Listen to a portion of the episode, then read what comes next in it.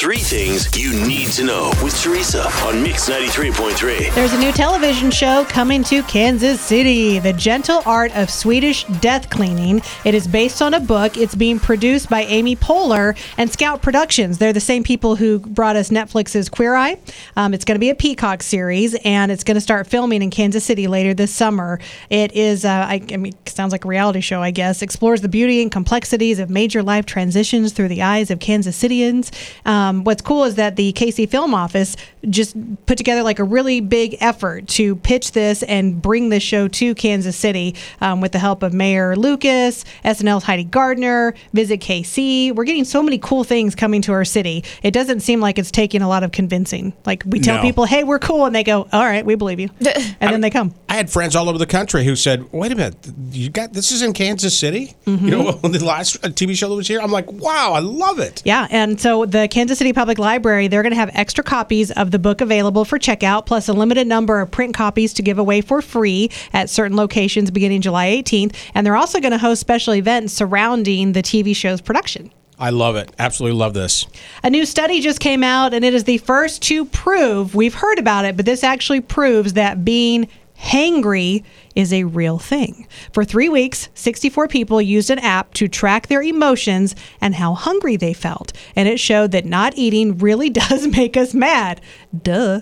When people were craving food, they were 34% angrier and 37% more irritable. They also took 38% less pleasure in whatever they were doing. Now, when I, fe- I, I we've heard this, we've talked about this. When I feel that way, sometimes I get, I do get mad, mm-hmm. but I also get kind of nauseous because there's no nourishment in my body.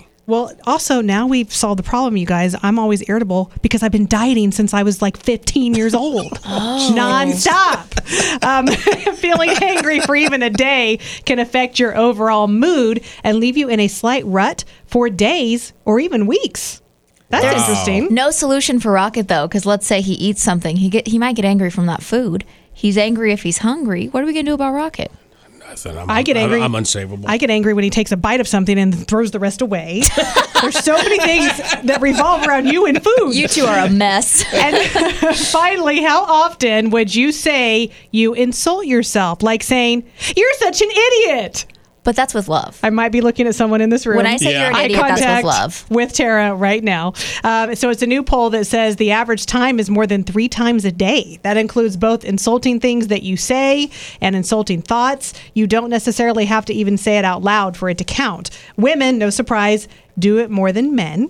The average man insults himself three times a day or 1,095 times a year. For women, it's four times a day.